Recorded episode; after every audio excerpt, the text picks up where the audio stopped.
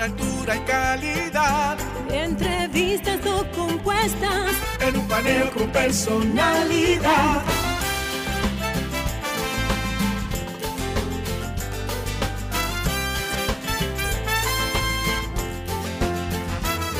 Un paneo con habilidad. Encuentro e interrogatorio. Un paneo con agilidad. Para lo importante y notorio.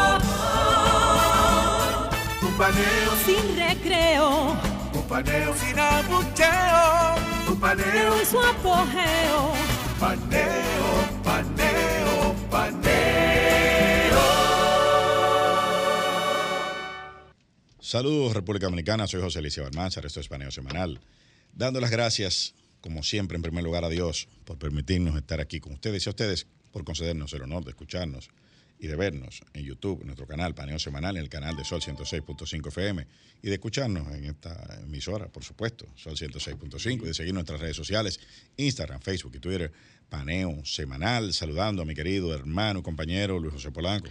Muy buenos días, Eliseo, y muy buenos días a todos nuestros amables teleoyentes que nos dispensan el favor de su audiencia. Como todos los sábados, de 10 a 12 meridiano, en este su programa Paneo Semanal, que hoy eh, estamos eh, día festivo, Claro. día de Nuestra Señora de las Mercedes. Y de nuestro, y de nuestro- de nuestro señor Pujol también. Y nuestro señor Pujols, que eh, estamos muy contentos de celebrar con él sus 300 jonrones en la historia. Entró en el club de los 700. José Alberto Pujols Alcántara, cuarto jugador en la historia en entrar en su en, en- en el club de los 700 honrones. Bueno, Barry Bones, que es una eminencia. 762, Exacto. líder. Han Aaron, 755. 755, Beirut 715, 14. 14, perdón, Sí. 715, eh, 14 y ahora Albert Pujols. Albert Pujol, con un 700. selecto grupo de peloteros que ha llegado en su historia a los 700. Tú sabes que el año Alex que Rodríguez estuvo a punto. Porque 6.96. 6.96. Tú sabes que cuando Hank Aaron rompió el récord de jonrones de Beirut, recibió centenares de amenazas de muerte Sí, sí. eh, por el tema del racismo. de racismo, porque era el primer negro eh, que se había destacado de esa manera. Eh, eh, bueno, iba a romper récord de, de Beirut. Cuando él, y él en una entrevista llegó a decir que cuando él dio el jonrón, que dobló por segunda, se tiraron dos fanáticos blancos a detenerlo. eh, eh, y que pensaban, él que dijo, bueno, ya, o sea, porque le- a él le decían, tú no vas a anotar la carrera. si no lo vamos a permitir. No, no te lo vamos a permitir. Y entonces, cuando él dio el jonrón, que dobló por segunda, que vio que dos fanáticos Dos blancos fanáticos venían se- corriendo se donde él, pensó que, que era que lo, que lo iban a matar. Ay. Eh, eh, y que y fueron entonces lo, y lo abrazaron, y eran lo abraza- fanáticos. Eran fanáticos a favor. Sí. Pero lo de Albert Pujol eh, es algo eh, Esa carrera empezó en abril del 2001, dando su primer jonrón, eh, 6 de abril del año 2001. Habían pronósticos que decía que no lo lograba este año, que había anunciado que Sí, era el bueno, último. hubo un cronista deportivo de aquí que lo tienen crucificado en las redes sociales Bueno. eh, hoy en día. Eh, incluso llegaron a pedir un minuto de silencio Eh, por él. Sí, pero eh, del mismo apellido. Exacto, sí, uno de, de su mismo apellido. Eh, entonces, pero lo de Albert Pujols es una hazaña histórica. Increíble. Eh, Albert Pujols le ha dado ah, le ha dado jonrón a 454 lanzadores diferentes. Eso es un récord. un récord. Eso, eso no, eso creo que no lo va a hacer nadie en Grandes Ligas. Le ha dado, a- le ha dado jonrones a, la- a lanzadores que nacieron cuando él debutó y que eran o que eran niños Impresionante. cuando él cuando él estaba empezando en su carrera. Eh, 18 temporadas dando 20 o más jonrones. Es el único pelotero, eh, eh, bueno, el único no, él y Ted Williams son los únicos jugadores que han dado 20 o más jonrones en su primera y en su última campaña. Impresionante, porque la primera se Claro. puede entender, pero también en la última. En la última ya supuestamente en decadencia da 20 o más jonrones. Albert Bueno. Pujol tiene, tiene eh, creo que 14 jonrones desde, desde el 10 de agosto hacia acá. Sí. Bueno, por eso era la poca probabilidad de dar Claro. en, en lo que quedaba de temporada. Después de los 40 años tiene seis, seis juegos eh, multijonrones. Wow. O sea, Y como eh, ayer precisamente que fueron dio dos. dos jonrones. Exactamente. Ayer fue un día eh, de gala para el deporte, para el béisbol, porque también Aaron Judge, Aaron dio Judge, su- su- de George. sí, de Judge dio sus su 60 jonrones también en, una- en 60. esta temporada, que también hay un hay un hay una lucha por los por mayores jonroneros en una temporada. Claro, porque Roger Maris tiene, dio 61 jonrones en el año 1961. Sí. Ese récord lo rompió, eh, lo rompieron varios, varios peloteros. Lo rompió Barry Bonds, lo rompió Mark Maguire y lo rompió Sammy, Sammy Sosa, que lo hizo tres veces. Varias veces, sí. Tres veces lo hizo. En el 98, en el 95. Dio, dio 60 jonrones tres, tres veces, 60 o más. Entonces Aaron George va, a va de nuevo a sobrepasar a Roger Maris eh, Sí. en, en jonrones. Ya tiene la- el récord eh, como Yankee, o lo, o lo Ya. empató, creo, con Babe Ruth. Bueno, la, la grasa 60. mayor, Giancarlo Stanton llegó a 59 en el 2017. Todo lo demás son 2001 hacia atrás. No, no, pero es 60, de 98. 60. Sí, por eso te digo que el, el Ujú. de los Que el que 60, estuvo más cerca. eh, eh, de los 60 ha sido del 2001 hacia atrás. Ujú. O sea, bastante tiempo sin llegar a los 60. Sí.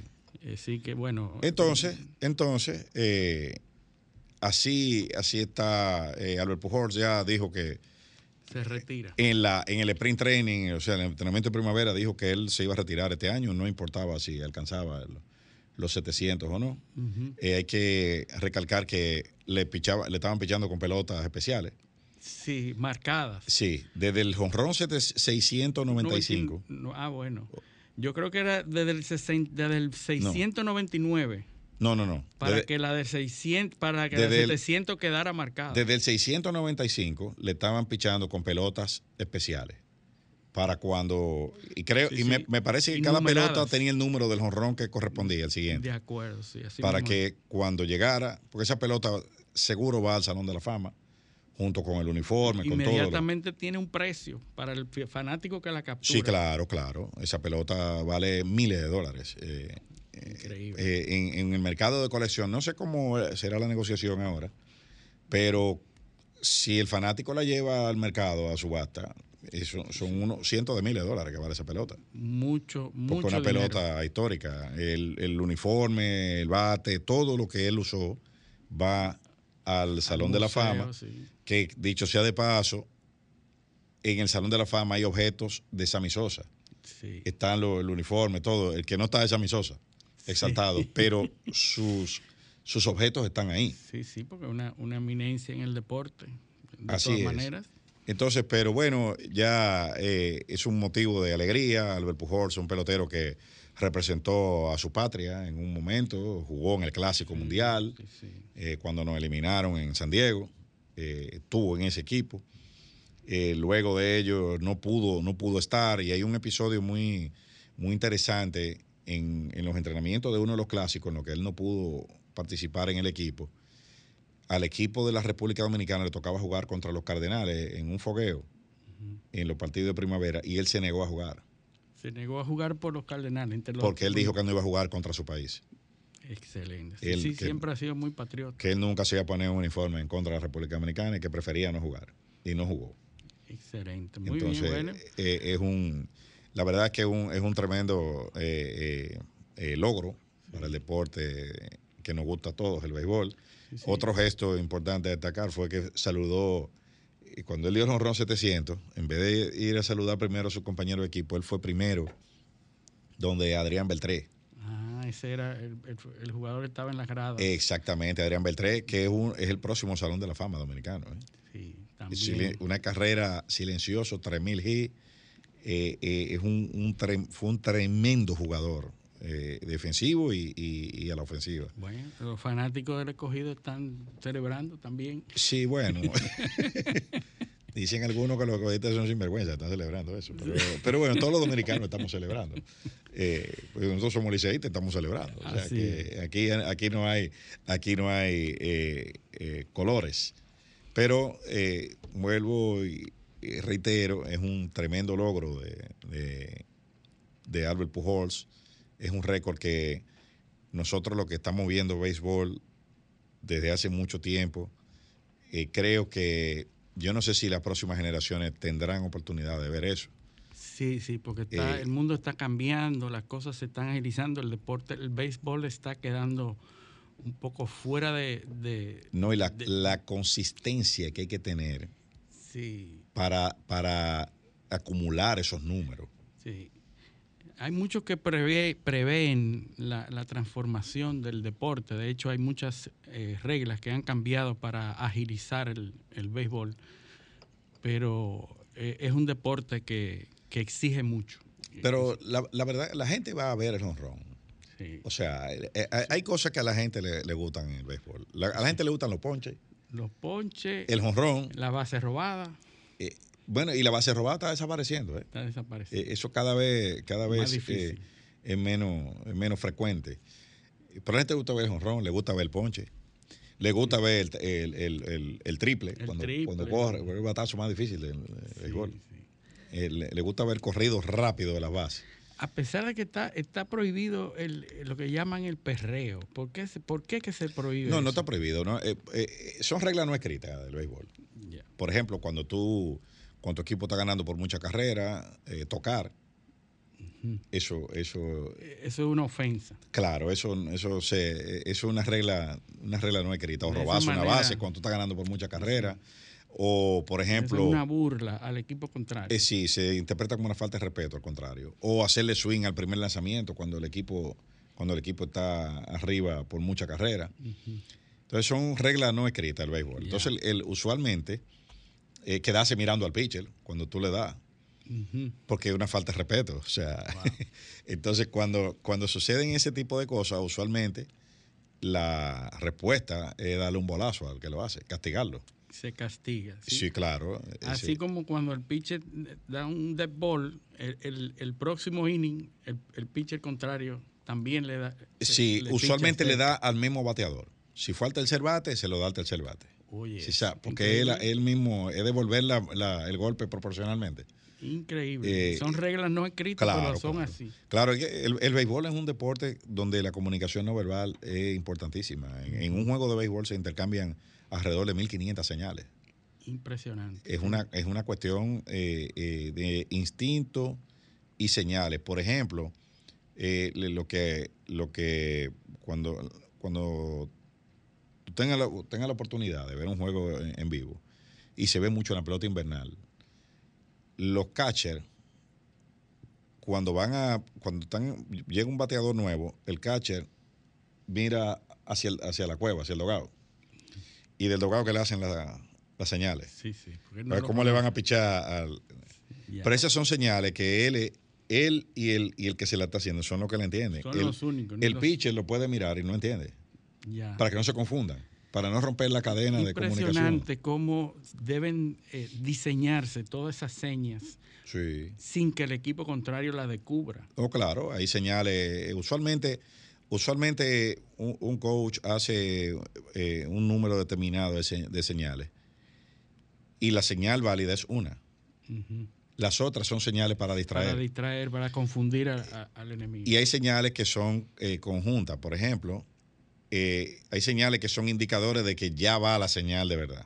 O sea, tú vas haciendo todo la- el movimiento y, por e- y- y hay una señal, por ejemplo, cuando él se toca la gorra, Ya la que va después de esa es la señal. O Impresionante. sea, todo bueno, es- lo- y lo está diciendo un conocedor del béisbol porque estuvo relacionado mucho tiempo a los peloteros y a la asociación Sí, de peloteros. y tú conoces las interioridades. no jugué, pero vi mucho y aprendí. Apre- Impresionante. viendo con- Eh, con- Es, es interesante la parte de atrás del juego. Claro, claro. Eso es, el, el- el béisbol es un juego muy difícil y, es que, y los instintos juegan un papel eh, eh, importantísimo. eh, la, la condición atlética del pelotero eh, y mentales sobre todo.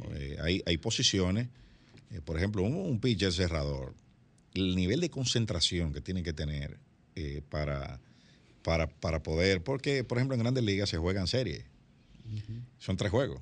Sí. Entonces a ti te llevan, te llevan al, al- a una situación de salvamento donde tú tienes gente en base, el juego está en la línea, el noveno inning a, a- a picharle al, al- al cuarto, quinto y sexto bate. Y tú ejecutas bien, se te quedó un picheo alto, te dieron un palo, perdiste el juego. Sí. Al otro día, es otra serie, es otro juego con el mismo equipo, en el mismo estadio. Y, te, y cuando te traigan, va a ser con otra vez con el juego en la línea. No puede estar confundido ni. no, y probablemente a, a, picharle a la misma secuencia, al cuarto, quinto y sexto otra vez, con la misma situación. Entonces tú no puedes volver eh, Imagino que se trabaja mucho la psicología de los Claro, no, no, y tiene que estar en forma. La gente piensa que eh, ser pelotero es fácil. No, no, un pelotero llega al estadio, el juego es a las 2 de la tarde, el pelotero está ahí a las 10 de la mañana. Increíble. Eh, son 4 o 5 horas antes. y eso, eso a, batea práctica, a correr, masaje, a comer ahí adentro, o sea, a ver video. Eso, eso, eso es un es una, una preparación eh, rigurosa. Y ahí, se nota. Y demandante, muy demandante. Sobre todo mentalmente. Y mentalmente. Mentalmente, porque tiene que estar enfocado. Eh, eh, se, comete un se cometen errores porque son decisiones. Una, una, una pelota de béisbol, desde que el lanzador la suelta a donde llegue el punto de contacto, son milésimas de segundo. Sí, sí, sí. Hay, estudios, hay estudios computarizados y todo. Dice que no se explica la precisión del, ser humano, del pelotero, para hacer contacto con la bola de la manera correcta para el efecto resultante. o sea, para lograr el efecto resultante, una computadora, la más potente, no podría accionar de la manera que lo hace una persona, un pelotero. Es casi algo que se está estudiando por la ciencia anticipa la trayectoria de la bola. Es una especie de predicción, no en base a lo que los sentidos ven, sino una especie de predicción.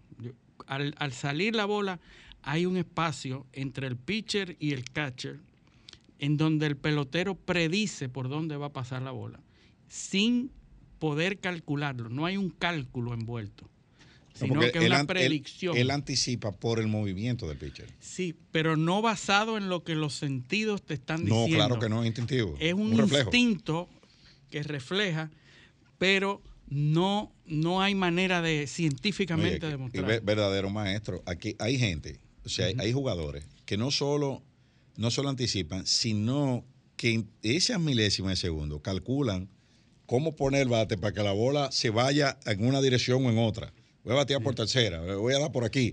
o sea, es, eh, muy eh, difícil. Es una cuestión, eso, eso es dificilísimo y, la, y, el, y el picheo sobre todo, que es una cuestión de mecánica. O sea, tú tienes que hacer el mismo movimiento para tirarla a 90 millas y para tirarla a 80. Eh, tiene que hacer el mismo movimiento, el mismo gesto, porque si no, si no el bateador te adivina. El, es, una predicción casi astrológica que hace el pelotero para hacer contacto con la bola. Y unos reflejos eh, eh, igual, igual en la, en la defensa. Por ejemplo, cuando dan esos fly, porque uno lo ve de su casa sentado, y, y, uno cree que es muy fácil. Cuando dan esos fly, hay que salir con el contacto. Sí, sin saber para dónde va. No, no, mira, y mirando, corriendo, mirando la pelota. Porque si tú le quitas la vista a la bola, cuando tú levantas levanta otra vez la cabeza, tú no la encuentras. No la encuentras. jamás la encuentras, porque tú lo que sigues es la trayectoria. Entonces va corriendo a encontrarte con ella. Cuando tú ves que le dan, que los files le dan la espalda, que están volados, es a recoger el rebote que van. Y, y, siguiendo esa misma línea, tú sabes que el béisbol eh, se ha auxiliado de una manera impresionante de la tecnología, de la big data del análisis de la Big Data. La sabermetría. Impresionante lo que está influenciando la tecnología en el béisbol, porque ahora las posibilidades basadas en, la actuación de un pelotero se pueden predecir hay una película, los resultados de... Hay una película que trabaja Clint Eastwood que se llama Trouble with the Curve, que trata de ese, de ese dilema del, uso de la tecnología versus el ojo de un scout que ha jugado pelota. Sí. Entonces, lo, que dicen lo que los peloteros, dice, la máquina puede saber mucho, pero hay que haber jugado pelota sí. para saber. Entonces, por eso los equipos tienen una combinación. Sí, sí. Tiene un equipo de estadística y de big data, de análisis, y otro equipo de, experiencia. Todavía los operadores de campo lo que entrenan, lo que enseñan a jugar a los peloteros son peloteros. No, todavía eso no se ha. Sí, no son Claro. data science. Claro, porque por lo, porque por lo mismo que tú dijiste, es un tema de instinto y reflejo. O sea, eso no hay máquina que pueda sustituir. eh, y esa, esa, es la, esa es la- ese es el gran debate, vamos a decir, filosófico con el béisbol. ¿Hasta dónde metemos tecnología y cambiamos la mecánica del juego? Y le quitamos la esencia eh, al juego. De, de- de esas decisiones que hay que tomar ahí. Porque otra cosa, estamos hablando mucho de señales, de que todo eso es libreteado, pero aquí hay, eh, cuando, cuando hay equipos, por ejemplo en el Licey, que soy el equipo de nosotros, eh, los menores, Sí. Eria Ibala, Anderson Hernández, Bonifacio, esa- esos muchachos tienen tanto tiempo jugando juntos, que ellos se miran Y ya saben. y no, no, es, no es una cuestión de señales. Eh, con, con las águilas también, cuando jugaban, con Tejada, cuando tenían el equipo, el, el núcleo, eh, eh, ellos se, se miran y ya saben para dónde va a correr el otro, qué va a hacer. Tú sabes que eso son características evolutivas del, del- del ser humano. El ser humano tiene, y hay una ciencia que lo estudia, que la- las ciencias cognitivas, que estudian el cómo el ser humano ha ido desarrollando como medio de subsistencia unas habilidades para operar Claro. en su entorno Claro, el béisbol. es- y que no reflejo. tienen una eh, no tienen una explicación eh, Tú basada en, en los datos, tú ni en los análisis, ni en los cálculos, sino en el, en el comportamiento de las Tú personas. sabes que la- el único, los únicos seres vivos que pueden con una extremidad, o sea, enfocar un blanco y lanzar un objeto con una extremidad son, es, es el, el- el- los homínidos. el Homo sapiens. No, no, no, no, no, no es sapien. Eh, Bueno, el sapien sí, el hombre, el hombre actual, Sí. es el único que puede hacerlo. Ni, no, lo- ni los primates, o sea, na- ni nuestro- nuestros eh, eh, eh, Antecesores. antecesores, ni, ni, los, ni los primos evolutivos Bueno, eh, pu- pueden, pueden hacerlo. Y tú sabes que el, béisbol también, otra cosa que, que se rompe, que- digo, el béisbol se basa en eso, en, en poder tira- eh, enfocar y tirar. Otro, otra de las cualidades que se rompe en el béisbol es el ratio zurdo-derecho. oh, sí. Tú sabes que el 20% de la humanidad es zurda. Es. Cada cinco personas hay un zurdo. Pero en béisbol no. En béisbol eso no se, eh, eso, esa correlación se altera para equilibrar los equipos. Por ejemplo, hay posiciones que los zurdos no pueden jugarlas. Sí, sí. Por ejemplo, El right field, por no, ejemplo. no, El, el left field. no el, el infield. El zurdo nada más puede ser primera base. Sí. Eh, eh, después- porque para tirar tiene que ser con la, eh, eh, con la derecha. Con la derecha. Y, y, y tirar es una de las cosas que tú no puedes aprender con tu con, eh, con una con, con la mano con la mano no dominante. No dominante. ya. Tú, tú- tú tiras con, con una sola mano. Si tú bateas ba- las dos tú manos. puedes batear a, los- a ambos manos, pero no puedes tirar. Eh, o no te puedes hacer bueno tirando. O sea, tú puedes eh, la- eh, adquirir una destreza básica de tirar, pero tu mano dominante, con esa es que tú. Y por eso el infield, el infield es para, es para derechos, excepto la primera base. El se- segunda, tercera, eh, y tercera base siempre son derechos de mano dominante. Quiere decir que en los jugadores debe haber mitad y mitad. Es que es el, es el asunto. Un, un, un bateador derecho, un segunda base es derecho, pero puede batear a la zurda también. O sea, es lo que digo, que la correlación de derecho zurdo se altera. No sé si también mucha gente que. Aquí todo el mundo sabe pelota en este país, pero Sí, sí, somos expertos todos en La- pelota y política. mucho de- mucha, mucha gente no sabe que los guantes son de diferentes tamaños.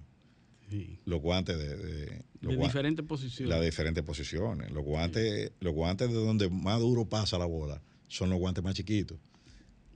Para poder sacar la bola rápido. disminuyendo el alcance El y la tamaño, el, cobertura. tama- el tamaño de, de un guante de un segunda base, de un shortstop, de un tercera, son diferentes.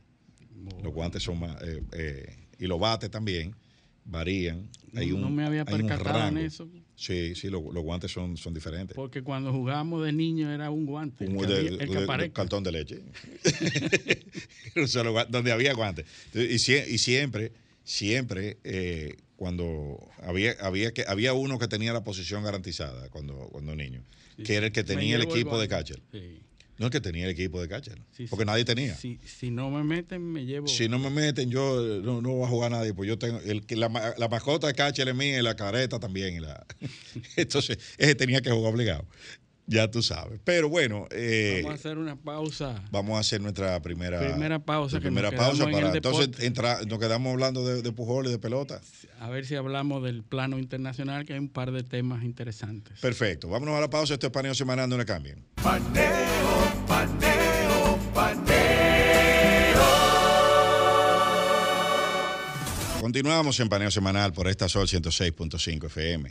También en YouTube, en nuestro canal Paneo Semanal y en el canal de Sol 106.5. Así como en nuestras redes sociales, Instagram, Facebook y Twitter. Paneo Semanal. Entonces, Luis, vamos, vamos a viajar ahora. A viajar en nuestro acostumbrado paneo Va- internacional. va- vámonos vámonos por, por prioridades. Italia. Hay elecciones. Italia, eh, yo prefiero irme a, a- a Irán A por Irán un tema de, sí. de- de distancia y además que hay cierta relación. Vamos a los puntos, los puntos cardinales dominicanos, Sí, sí, que no son norte, sur, este y oeste. Para arriba, para abajo, de aquí para allá, de allá para acá. así es. Sí. Mira, Irán, tú sabes que Irán, una de, los- de las poblaciones más antiguas de la humanidad, vienen desde hace de Sí. 4.000 años antes de Cristo. Primer imperio global, Así es. De las más antiguas civilizaciones de hace 4.000 los persas.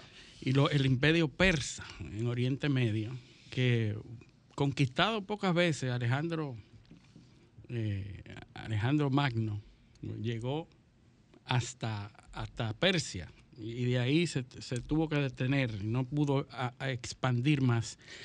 Pero Irán, que es la antigua Persia, se, se- se mantuvo durante el tiempo de la, de, la- de- de, om- eh, Mahoma, Recuerda que el Shah celebró los 2500 años del imperio persa. el imperio era, era, un, era un gobierno monárquico, ¿verdad?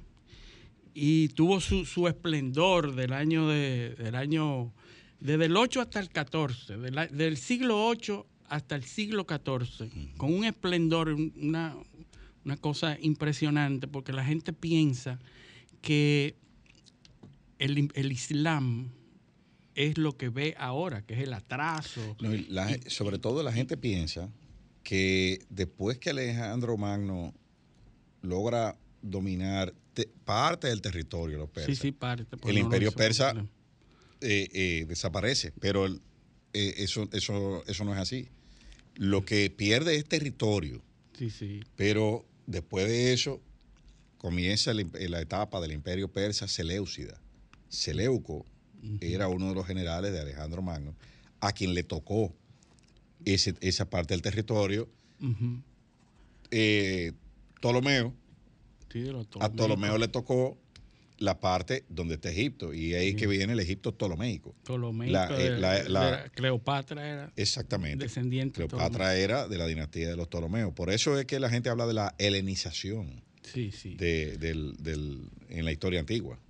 Sí, porque la organización se extendió. Pero los persas, pero impresionantemente. el imperio persa permaneció eh, así. Pero ¿a dónde va mi punto? Que Irán es una, un país, una población que llegó a un desarrollo tal y a una occidentalización que no es la que vemos hoy. Cuando, cuando el, el Shah de Irán, que fue, que ascendió al poder después de su, de su padre, que también era eh, Mohamed Reza Pahlavi. Reza Pahlavi eres el hijo, eh, heredó el imperio, la monarquía de su padre y occidentalizó la sociedad iraní. Era occidental, la veía gente, eran eh, con sacos, corbata, muy occidental. Y hay un Es residuo. que el Shah, el Shah educaba en Inglaterra. Inglaterra y además eh, apoyado por los británicos Claro. durante todo ese proceso. Y Ir- Irán era un país occidentalizado completamente. Perdón, en Suiza fue que tú. Shah. Eh, era occidentalizado y ahí todas las costumbres eran europeas. ¿verdad? Hasta el 79, 78, que comienza a haber un problema con esa monarquía específicamente y se produce lo que se llama la, la- la revolución iraní. Eh, eh, el Shah estaba enfermo. Esa, esa es la Estaba en primera. declive, Eh, pero había, había eh, Eh, hubo un movimientos. en- Claro, hu- hubo un intento de golpe de Estado que fue sofocado, el Shah fue depuesto temporalmente, lo restituyeron en el poder, pero hubo una serie de protestas estudiantiles que fueron reprimidas eh, de forma violenta, mataron unos cuantos estudiantes y eso desencadenó. Ese, ese es, mi, ese es el punto precisamente que yo quiero traer. Las ahora. protestas que se dieron en ese momento para hacer saltar al, al Shah de Irán, a Reza Pahlavi, y que culminó con eh, el, el reingreso del Ayatollah Khomeini, que estaba en Francia, y que al ra- a- a- dentro de ese desorden en que se, que se produjo en Irán, regresó al país Ruyola Khomeini.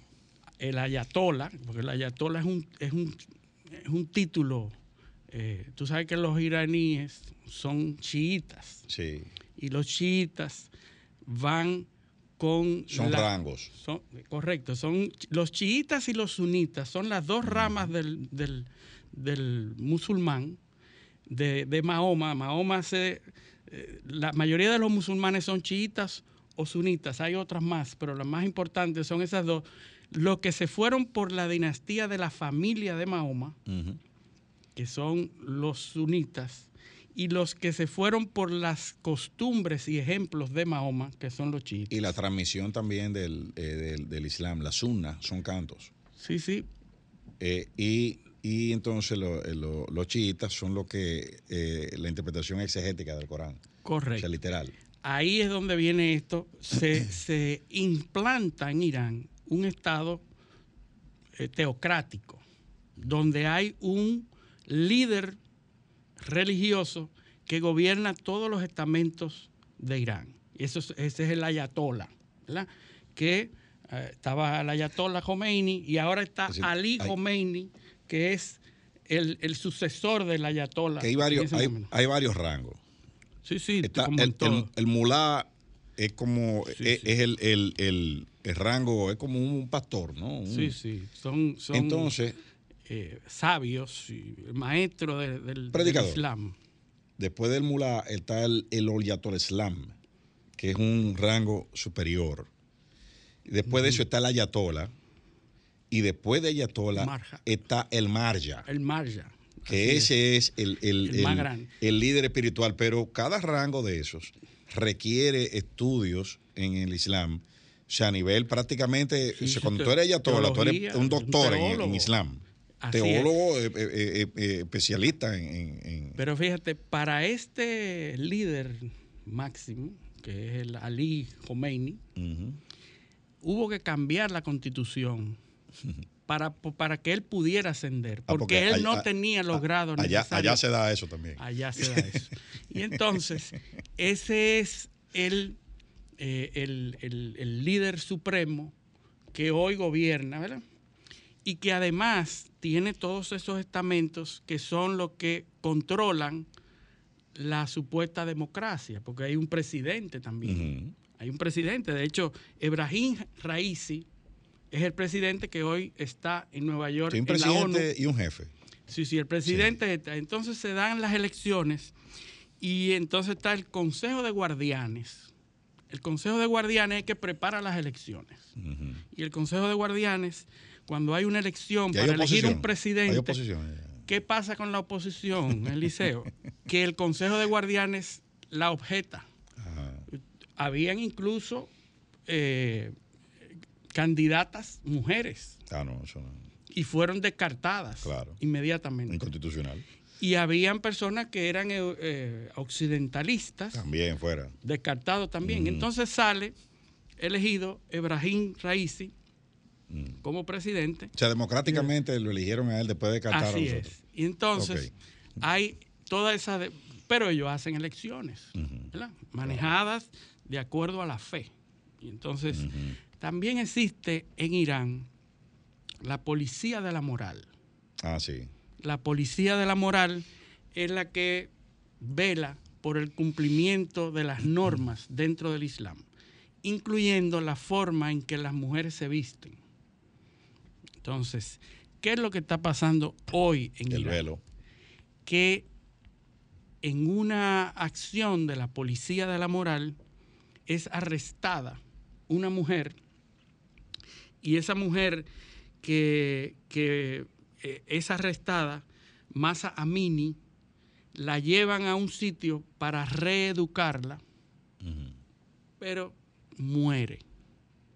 Parece que producto de la educación Ajá. que le dan, la, esta mujer muere y Parece se- a, los- a los campos de Mao en, en- en China, En campos de reeducación mediante el trabajo.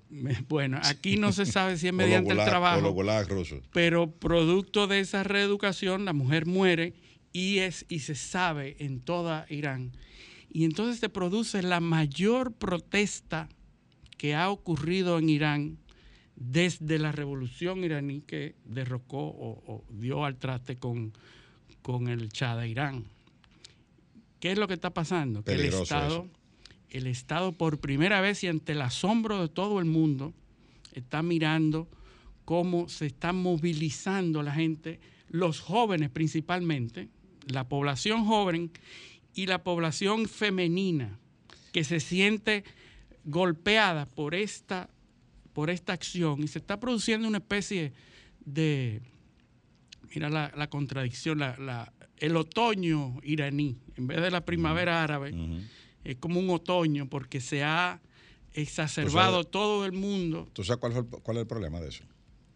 O uno de los problemas. Que cuando eso sucedió en el 79, la última vez, o, o de 78, 79, cuando el Ayatollah ganó. Comenzó en el 78 y al final terminó en el 79. ¿Tú sabes lo que hubo que hacer para estabilizar el país? Secuestrar la embajada norteamericana. Sí, sí, para poderlo unificar a todos. La acusación era de que Claro. los Estados Unidos y Inglaterra con unos espías No, y- de la CIA estaban provocando todo eso. Eh, no, y lo- eh, exacto, esa es una. Lo primero que ha- la primera cosa que hacen es expulsar a los israelíes y darle la embajada de Israel a Yasser Arafat, Así es. a, a la OLP.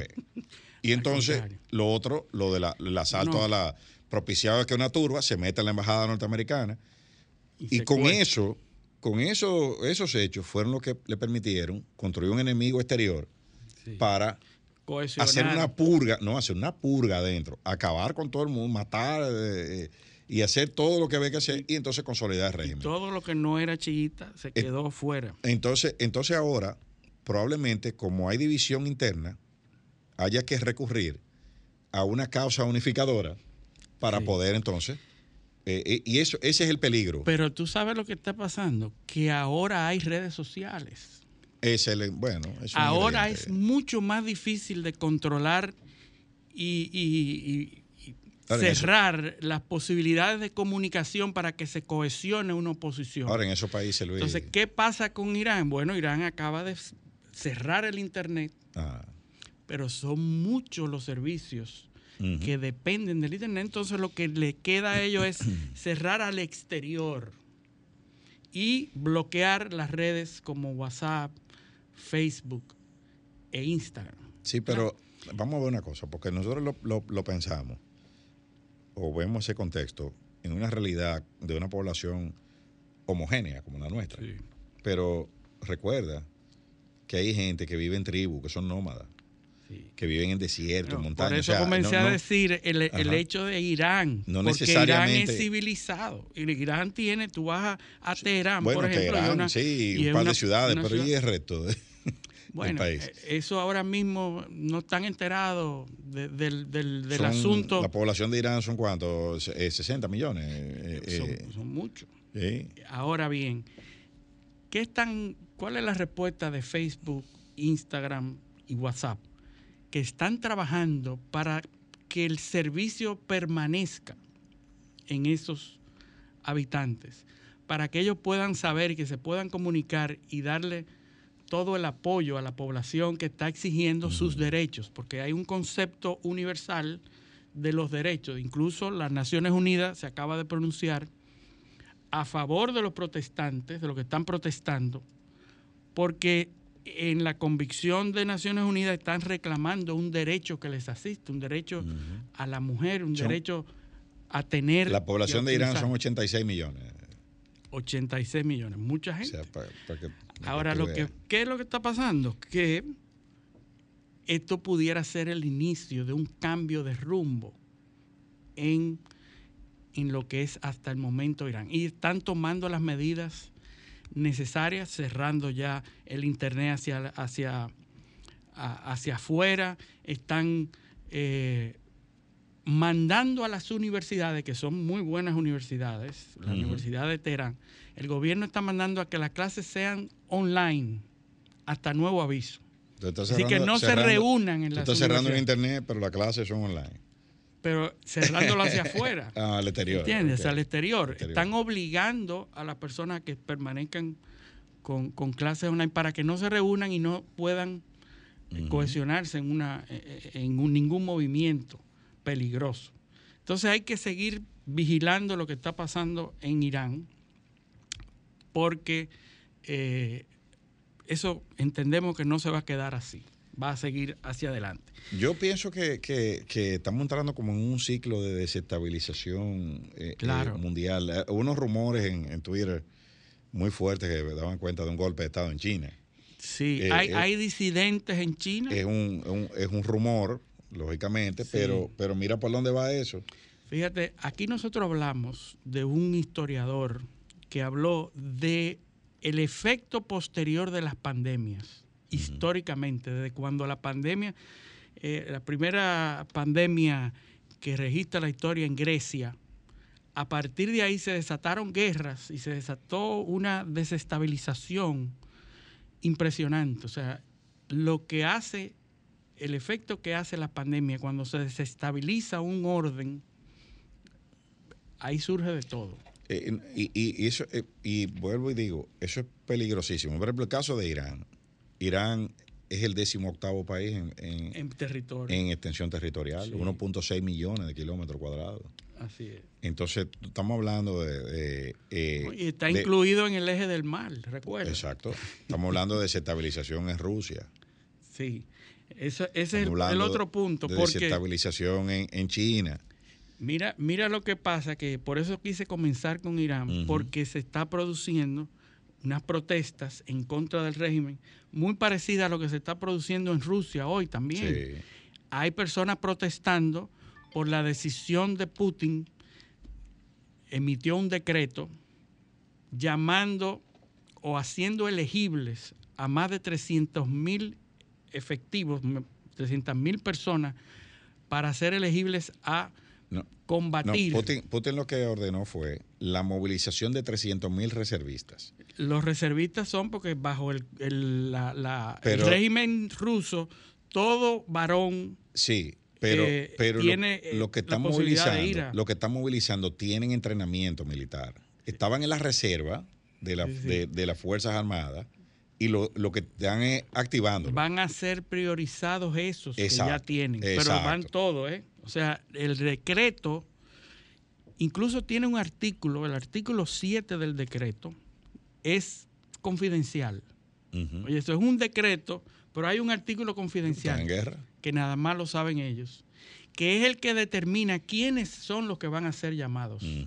¿Entienden? Entonces, ¿qué está pasando? Que a partir de este decreto se produce una salida masiva de una estampida de personas hacia Kazajistán. En la frontera de Kazajistán están unas filas de vehículos interminables que cuando ven que van a cerrar, abandonan los vehículos y se van a pie hacia la, hacia la frontera, hacia el paso fronterizo, tratando de evadir. Otros se van vía aérea, vía muchísimos otros destinos, carísimos los, pasajes, pero... Y que han prohibido la venta de, de, boletos. De boletos. Es decir, ahí se está produciendo también otro, otra inestabilidad en Rusia. Por, eh, ya se dice que se le están agotando los recursos, incluso Putin está hablando de, de, utilizar sus recursos nucleares, porque se está viendo eh, que está perdiendo terreno o que no está consiguiendo Bueno, pero lo que quiere. Vamos, tú, tú sabes que tú y yo no hacemos análisis pragmático aquí. Sí. Vamos a ver. Recuerda que Putin controla. Ucrania tiene 600 mil kilómetros cuadrados, Sí, sí. de los cuales Putin controla más de 100 mil. Llegó a controlar 120 mil, que era el 20% del territorio. La contraofensiva eh, ucraniana ha recuperado 5 mil kilómetros. Sí, sí, no, es- es- Eh, eso es insignificante. o sea, Putin todavía tiene bajo su control 115 mil kilómetros cuadrados de Ucrania. No, no ha cambiado mucho en meses el territorio controlado por Rusia. Entonces, es más retórica claro. que, que, que avance en el terreno. Yo creo que lo impresionante ha sido que, que ha resistido eh, y que Bueno, la avanzada Yo te- rusa. ahora yo te pregunto una cosa. Yo no sé cuáles eran los objetivos de Putin. Sí, él lo acaba Ni- de, ni- de reafirmar hace poco. Y, y creo, creo que poca gente lo sabe. No, Putin acaba de decir en su discurso hace días que su objetivo se mantiene y que está siendo logrado, que es anexar El las- Donbass. el Donbass y el Lugansk Sí. y parte de, la- de las de las de las poblaciones al sur. ¿Y cómo está haciendo eso? Ahora lo que está es promoviendo un referéndum en cada una de esas claro. regiones para que la población vote si quiere anexarse a Rusia o si quiere Sí, permanecer a ganar, sí. eso está completamente controlado. Entonces, Rusia está enfocada en que esas elecciones se mantengan a favor de Rusia, porque son territorios controlados por Rusia, no por Ucrania. Entonces, lo que se produzca ahí le va a dar o no la legitimidad para que. Claro, se pues anexe. ya, ya es un territorio ruso si lo atacan en, en un acto de guerra. Ahora, las Naciones Unidas acaban de decir que cualquier anexión de un territorio en, en- en estado de ataque es ilegal, según la Carta de las Naciones Unidas. Es decir, tú no puedes pretender anexarte a un territorio que está en pugna o que Sí. está en guerra, porque Sí. eso no se puede legalmente. ¿Y cómo, fue que, ¿y cómo fue que aquí hicieron elecciones en el 66 con, con todos los militares americanos metidos? Bueno, tuvieron, tuvieron que haber ¿Y cómo hicieron elecciones en Irak Porque con todos los guardias americanos metidos? recuerda que cuando están bajo control de las Naciones Unidas, entonces Ajá. sí son válidos. Ah, bueno. O sea que entonces, Tenía que entonces el, postulado, el postulado es que controlarla, pero nosotros. Sí. Y, y tú ves. Sí, porque Naciones Unidas eh, se supone que es la Sí. mancomunidad de las naciones y todo. Algo que está muy entredicho, de acuerdo a Bukele en su discurso, Que criticó fuertemente la composición y el esquema de, de las naciones. O sea que. Bueno, eh, porque son es un- una especie de tribunal que dicta sentencia que tú la cumples si quieres. sí, eso Eh, eh, tiene eso- poco sentido. ves, eso es una, una cuestión. Tú estamos aquí, nos comprometimos una cosa, pero la cumplimos si queremos. Entonces, no, así no, no, no funciona. No se puede. Pero como tú bien dices, a, eh, ese- esa situación que está ocurriendo en Rusia, resulta que ahora los candidatos de Italia, Berlusconi incluido, están a favor de Putin. Están diciendo que Putin es una buena persona, que, No, Putin que tiene malo, razón, que... que- tiene razón en, la- en las acciones. Es decir, fíjate cómo la narrativa en un país fundador de la Unión Europea, Es que es como una es Italia, narrativa anti-Europa. Correcto, Sí. es el, la, la- la- lo que No está surgiendo. Mañana hay elecciones en, en- en Italia. Unas elecciones rapidísimas, no le dio tiempo a los países, a los partidos eh, prepararse mucho, porque fue producto de la dimisión de, de- de Mario Draghi. Draghi, Draghi. y los, los, los, partidos Meloni. políticos no se han podido eh, preparar bien. Entonces, Giorgia Meloni, que es ultraderechista, dicen que No, no, yo vi una entrevista en la y televisión que están arriba en las encuestas masivamente a favor de, de ese partido. Yo vi una entrevista en una en la televisión francesa de cuando ella era jovencita, Sí, sí, porque ella es que era militante de un partido de ultraderecha, eh, eh, haciéndolo a Mussolini. Correcto. Pero una cuestión, La- pero, pero la- la ultraderecha radicalmente más- convencida. La más potente ultraderecha desde Mussolini. Sí. Bueno, O es que el partido, el partido de ella es, se funda sobre los cimientos de lo que era el partido de Mussolini. O sea, Impresionante. es, es una, es como un remake de- del- Ahí del está partido. Úrsula von Leyer Bon, eh, advirtiendo sobre los peligros que pudiera ser eso para Europa. tarde. Lo único que salva de esa ultraderecha y de ese supuesto fascismo es que el sur despierte. El sur de Italia, Sí, pero recuerda, recuerda, mi, prof- mi profesor allá en Italia, Michelangelo Bovero, politólogo de la Universidad de Turín, él dice que en Italia están apli- aplicaron la democracia bonsai. O sea, que agarraron el Congreso sí, sí, lo y lo achicaron. Sí. Entonces dice, aquí lo que hay es un bonsai ahora. El mismo árbol, pero chiquitico. Y que eso, mira el peligro ahora de, de- de ese tipo de decisiones. Porque un Congreso más numeroso, las, los pactos que hay que alcanzar eh, dificultan más la imposición de una línea radical. Pero ahora el Congreso son tres gatos. Sí, sí, y viene un radical al poder. Y la ley de elecciones, que es la primera vez que se va a utilizar esa ley nueva para las elecciones de cómo se favorece a las alianzas. Es decir, dos Claro. partidos que se alíen van a ser siempre más poderosos que uno que se quede. De hecho, el, el pacto que hay es que los partidos de derecha apoyarán al que obtenga la mayoría. O sea, y como, y como el partido de, de, de Giorgia Meloni es el que está en primer lugar, Berlusconi y los, y, y los demás que integran la coalición lo van a apoyar. Hay un pacto automático. automático para o sea poder que, tener para- una cuota de poder. eh, claro, entonces eh, eso, eh, si, si sucede lo que tiene que suceder ahí, pues Va a ganar la ultraderecha. Va a ganar la el partido ultraderecha. más derechista de la historia de Italia desde la Segunda Guerra Mundial, desde bueno, ya, Mussolini. ya van a tener otro, otro Víctor Orbán. Así es. en, en- en- en- la Unión Europea. Bueno. Y, y la economía italiana, y déjame decirte una cosa, eh, la economía italiana, a pesar de que tú, oye, que está quebrada, que todo lo que tú quieras, es una de las economías que pesa más en la Unión Europea, porque tiene una capacidad industrial Sí, sí. importantísima y un mercado de consumo eh, eh, bastante, sí, sí. Para los eh, para el funcionamiento de la Unión Europea. Italia es muy importante para la Unión Europea. Pesa, pesa bastante. Entonces ahí hay, hay que ver, eh, y, y yendo un, un poco más, más cerca de aquí, Brasil. Lula ha repuntado en las encuestas Sí, sí, como se esperaba. y parece que parece que ya eh, está prácticamente todo decidido ahí. Ya faltan eh, creo que dos semanas para las elecciones. falta dos semanas, poco, el- sí. no, este, no el domingo próximo, sino el de arriba. El primer domingo de octubre, creo que son las elecciones. Y Lula tiene el carril de adentro para, para eh, obtener, obtener su triunfo electoral. Eh, lo cual sería eh, eh, un, acto hasta de justicia, déjame decirte, porque lo que se hizo contra Lula fue un, un- prácticamente un golpe de Estado electoral.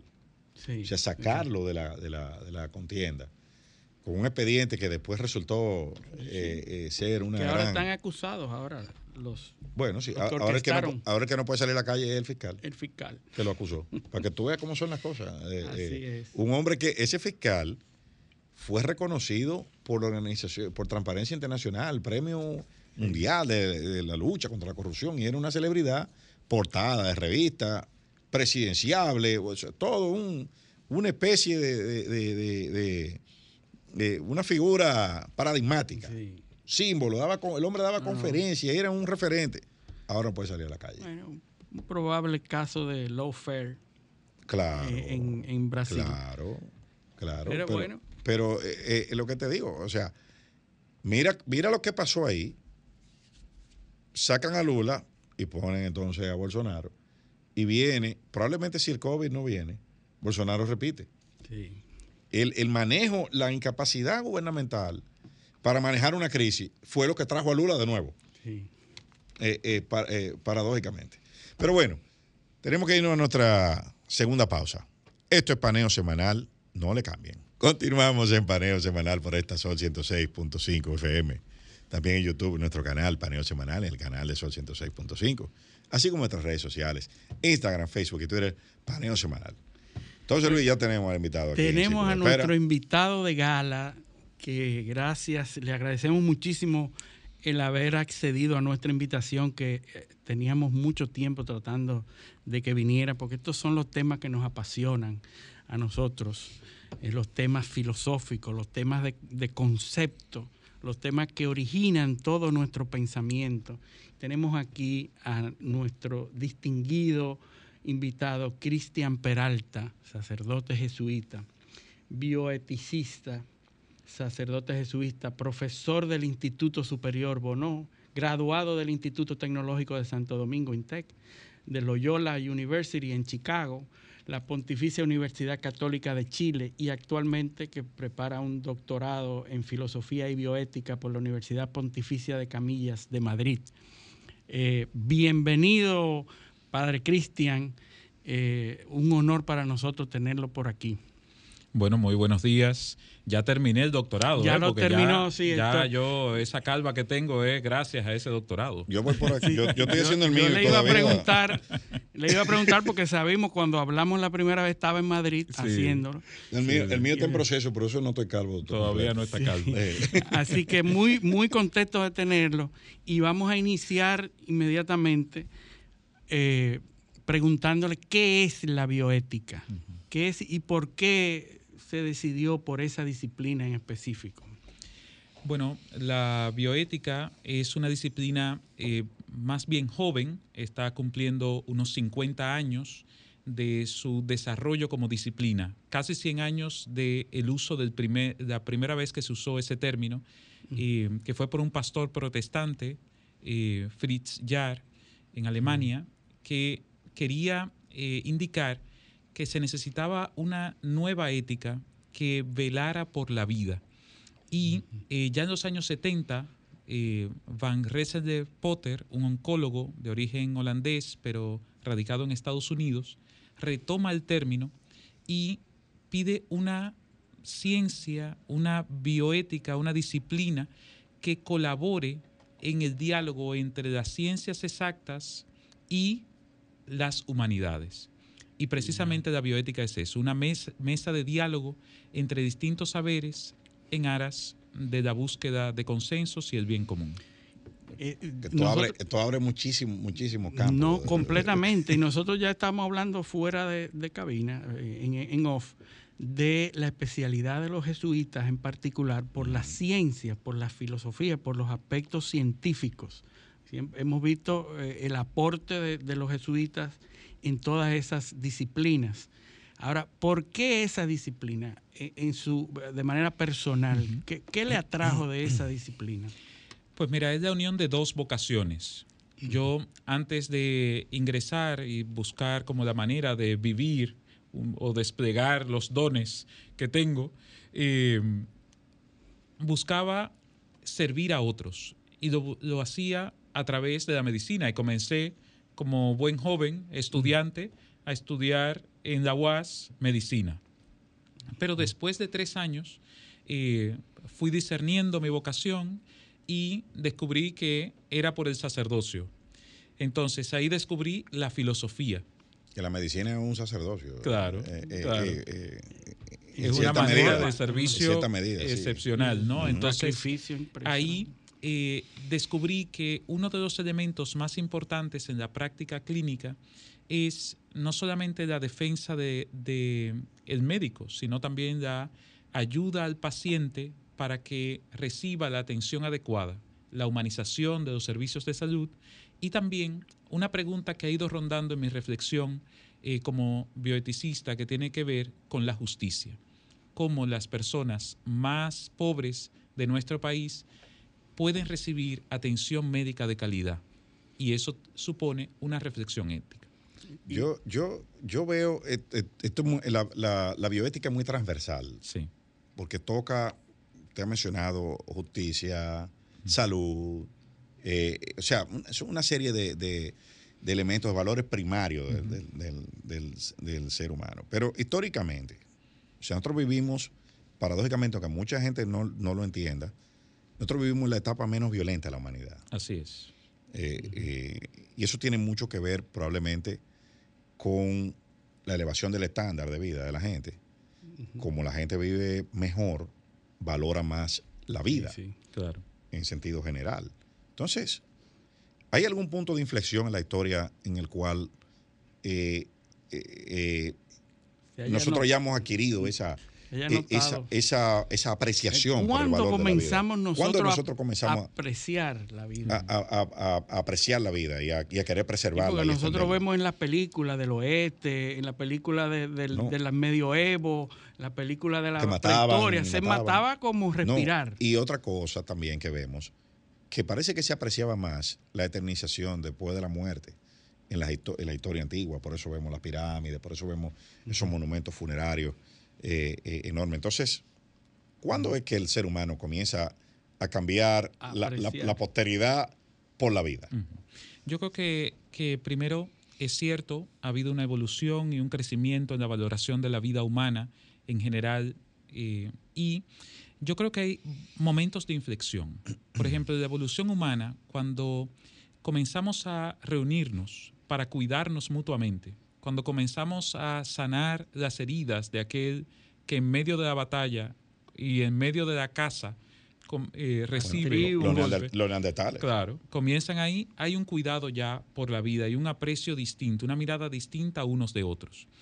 Pero claro, yo creo que Y, y no es una ética del cuidado al más débil. sí, O, o, o sea, eso no ¿es eso la preservación de la especie como especie o la apreciación de la vida. sí. O sea, ahí se mezclan las dos cosas. Exacto. Porque una cosa es este primer momento de cuidado al más débil, de que yo quiero proteger a aquel que es parte de mi grupo, Pero del mío, del mío, del propio. para entonces después mirar y reflexionar, creciendo en esa reflexión, para universalizar los valores humanos. Y eso, de hecho, es muy reciente en la historia. ¿no? Sí. Una cosa es mirar al enemigo y otra cosa es valorar toda vida humana. Sí. ¿no? Fíjense que los derechos humanos, la Declaración Universal de Derechos Humanos, es de ayer. Sí, sí. ¿no? Claro, la claro. Eh, en la historia no es nada. no es Claro. nada. Y hasta, hasta hace muy poco, para no mencionar conflictos actuales, teníamos que la valoración de, de, bueno, la segregación racial era una infravaloración de la vida humana por el color de piel. ¿No? Pero hay una tendencia todavía a deshumanizar al contrario. A Claro. clasificar la vida. No, no, y- y- no a deshumanizarlo. Sí, por- sea, como es lo que, lo que, lo que, lo que, lo que usted acaba de mencionar, el racismo. Bueno, como es de este color, Sí. él no tiene los mismos De- derechos. defendemos Claro. la vida, Ah, pero hay personas que se merecen menos, que no, no Exacto. califican o no clasifican para Pero- ser defendidos. Pero para tú entender que merece menos, tú lo tienes que deshumanizar. Tengo que deshumanizarlo Sí. y eso, mucha de la reflexión eh, filosófica o incluso teológica ha servido para justificar eh, esa minusvalorización de ciertas personas. Pero en el Imperio Romano, los que no eran ciudadanos Claro, tenían menos, claro. menos capacidad de, de- No, de no, sustentar y- una vida. Y en la, menos antigua, en la antigua Grecia, En la, la la antigua Grecia. democracia era para los Claro. ciudadanos. los ciudadanos Sí, no de la- de la ciudadanos. polis. Hombres. Sí, porque también... de, también de, de las polis. O sea, de, de ciudadanos de determinado lugar y hombres nada más. O sea, los campesinos no eran ciudadanos, ni lo- eran los que vivían en las ciudades. Sí. ¿Y cuándo comienza entonces a apreciarse la vida per se, la vida para todo el mundo? Usted dice que es temprano, relativamente. eh, mil- Revolución Francesa, probablemente. También, yo creo que también todo el, el tema del renacimiento, colocando al ser humano El como centro, eh, es un punto de inflexión, la Revolución Francesa, eh, y también en el siglo XX, como les mencionaba hace un, poco, un momento, hubo, hubo otro salto más que tiene que ver con los derechos universales. O sea, considerar a todo ser humano como igual es una novedad histórica Exacto. y que supone una exigencia ética. Y ya no hay clasificación eh, legal. ¿no? Y transferir. el el hecho de vivir ya, de ser un ser vivo ya, Claro. te da ese derecho. ¿no? y, y tra- transferir esa concepción a todos los planos de la vida. Por ejemplo, el plano laboral, los convenios de, protección. Los derechos Después la revolución industrial, después el derecho al sufragio de la mujer. O sea, irlo transfiriendo. Después la Convención de Protección de los Derechos del Niño, la protección de los derechos de los migrantes. O sea, eso, se fue, eso fue un proceso histórico. Para, eso, ok, somos todos iguales, entonces vamos a materializar la igualdad en los diferentes planos que se va... En derechos eh, concretos de cada... De cada y eso es la, civilización occidental, porque hay sitios, hay, hay, hay civilizaciones o, secciones de la, del, planeta en donde las, eh, los criterios son diferentes, ¿verdad? Eh, la visión europea. El europeísmo. ese, ese que se establece a nivel mundial una garantía por la vida, una, un aprecio a la vida, es occidental, ¿verdad? Eh, ¿Dónde nace? O sea, ¿en qué reside la vida? O sea, ¿cuándo es una persona, cuándo se puede decir que una persona está viva? O sea, la vida, eh, ¿dónde reside la vida? Si es de, por el hecho de ser humano y, respirar, eh, es, el punto que quisiera. De ser autónomo eh, eh, a, nivel, a nivel fisiológico. Claro. Es una pregunta muy interesante porque es una discusión en muchos de los temas de bioética actualmente. Si uno escucha los discursos eh, que tienen que ver con los derechos, por ejemplo, todo el tema del derecho al aborto, el derecho a la eutanasia, que son temas muy discutidos actualmente en el mundo, tienen que ver con esta pregunta. Más que cuando es vida humana, porque la biología ha avanzado a tal punto que nos damos cuenta cuál es la dinámica vital de los seres vivos desde muy temprano, eh, temprana etapa de desarrollo. Ha avanzado a tal punto que hay que parar el, decir, miren, eh, eh, con eso no. o hasta aquí. Sí, sí, sí. Ahora, otro, otra pregunta que surge más allá de lo biológico es cuándo este ser que está biológicamente vivo tiene derechos, es una persona. ¿Es una pregunta legal o es una pregunta No, eso tiene, tiene, tiene, respuestas legales y respuestas, y respuestas filosóficas. exacto. que no necesariamente son iguales. No. no, no, ¿Y es aceptado por todo el mundo o hay alguna discusión sobre el hecho de que una vida es una vida y por tanto es válida, es valorada? Ha de ser cuidada, ¿no? Y, cuidada. Pero ni siquiera hay consenso eh, en la... nosotros llegamos a Marte y todavía nosotros, el método de cálculo del embarazo es empírico. Sí. Es a través de, de, cuántas semanas tiene una eh, de gestación. Bueno, cuando a partir de la menstruación se cuenta X, o sea, es un, es un cálculo empírico, no preciso. Pero fíjense, el tema, el tema ahora que menciona Marte, y cuando los primeros días de la exploración en Marte, se publicó la noticia. Dice, están felices los, los científicos de la NASA porque hay señales de que hubo en algún momento, por restos de gases de bacterias, vida. Y yo pensaba, sí, pero ven acá, lo que me está diciendo usted es que allá usted sí valora esa vida. Y aquí no. Y aquí no. Entonces, fíjense que este lenguaje es siempre un poco. y, por eso, y ahí iba precisamente al lenguaje. Porque, eh, y por eso puse, eh, hice ese símil con el método de cálculo del embarazo, que no, no se sabe ciencia cierta cuándo es. Pero, ¿qué dice nuestra constitución? Se protege desde el momento de la concepción. Porque no es un momento. Es porque ese momento no, es imposible de. Eh, todavía la ciencia no puede aislar el momento. O sea, la palabra momento está mal empleada es desde el periodo de la concepción. Claro, porque es eh, un, Porque es algo que se da en un intervalo que no necesariamente es un momento. Claro. Eh, eh, o sea, y ahí, y ahí viene, y eso es lo que refleja, claro, la intención del constituyente en, se, ve, se ve clara, ¿cuál es? Ahora, esa falta de conocimiento nuestro, esa limitación probablemente del lenguaje o de, o de la conceptualización de quienes escribieron, eh, trae una discusión, porque no se sabe a partir de cuándo es. Por eso no, está individualizado. Sí, pero son debates eso, eh, jurídicos claro. o legales. Digo, que lo, que pasa Y es el- que, lo que pasa es que él es filósofo y yo abogado. Sí. me, estoy, me estoy dando cuenta, sin ánimo de entrar en un debate que es muy socorrido, muy recurrido eh, fuera y que, y que trae muchos, muchas diatribas. Yo, yo me quiero enfocar en la parte de la vida, de, porque nosotros aceptamos y reconocemos la vida con un valor y todo el mundo en la calle dice "No, el valor de la vida. No importa que esa persona esté inválida, que no pueda hablar, que no pueda, si respira y es humano, tiene un valor, ¿verdad? Eh, eh, si es desvalido, si le cortaron las dos manos, si le cortaron los pies, No, y no solo, no independientemente de su, su utilidad en la sociedad, esa persona y- tiene un y ese concepto no, no solo se extiende a los seres humanos, nosotros nuestras, por ejemplo, nuestras mascotas, nuestra, o sea, nosotros apreciamos la vida en diferentes eh, manifestaciones. Sí, pero más la vida, la vida No, humana. lógico. Yo creo que es muy importante este tema que plantea Luis José. ¿Por qué? Porque, eh, claro, a veces nosotros queremos definir qué es una vida y definiéndolo dejamos fuera a un buen grupo de La personas. limitación del lenguaje. La limitación del lenguaje. Claro. Entonces decimos, bueno, una vida es apreciada porque, o una vida humana debe ser apreciada por el uso de la razón. Digo, espérate un momento. Porque. ¿hasta qué, hasta qué eh, punto valoramos eso?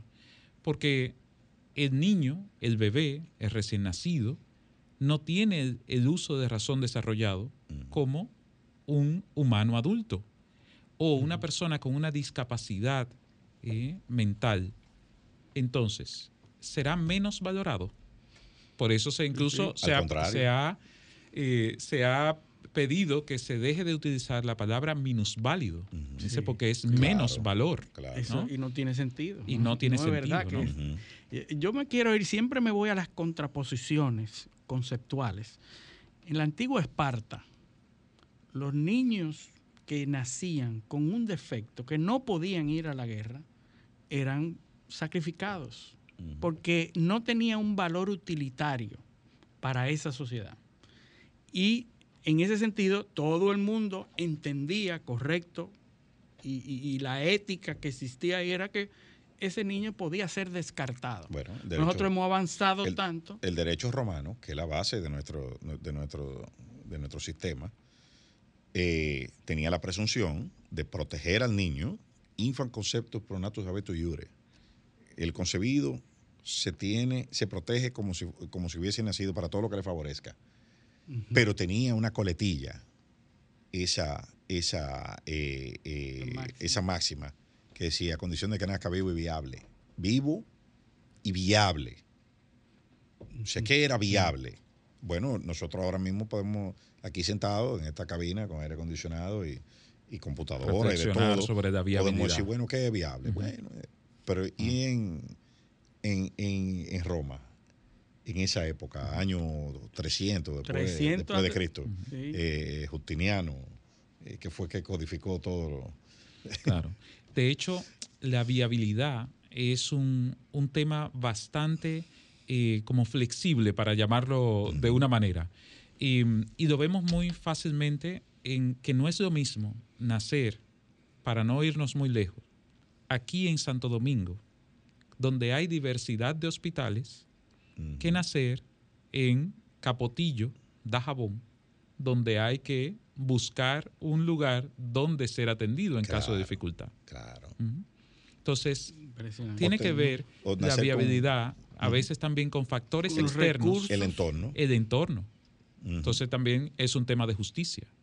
por supuesto. Claro. No, no, y, y- y donde entra lo que el concepto que mencioné ahorita, la ética del cuidado. Claro. O sea, una- un niño con algún problema, eh, eh, una enfermedad un- o en algún tema, tema cognitivo en, en- en Capotillo de Jabón, para usar el mismo ejemplo, no es lo mismo que ese, que, que con, y vamos a, ponerle nombre, con autismo, con síndrome de Asperger, cu- cualquier, cualquier eh, eh, trastorno de eso, no es lo mismo en Capotillo de Dajabón que en Boston. Claro. O sea, ese niño puede estar ahí a la universidad. Ah.